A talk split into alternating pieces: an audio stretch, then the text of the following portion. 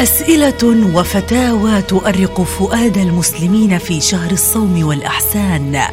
أجاب عنها أهل العلم والشريعة لتدخل على فؤادهم اليقين والاطمئنان.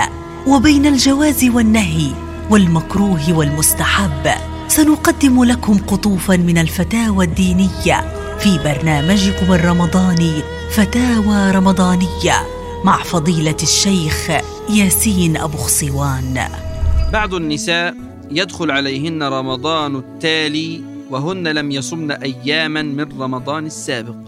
فما الواجب عليهن؟ أجاب على هذا السؤال فضيلة الشيخ لؤي الشربجي بالآتي. الحمد لله والصلاة والسلام على رسول الله وبعد. الواجب عليهن قضاء هذه الأيام بعد رمضان.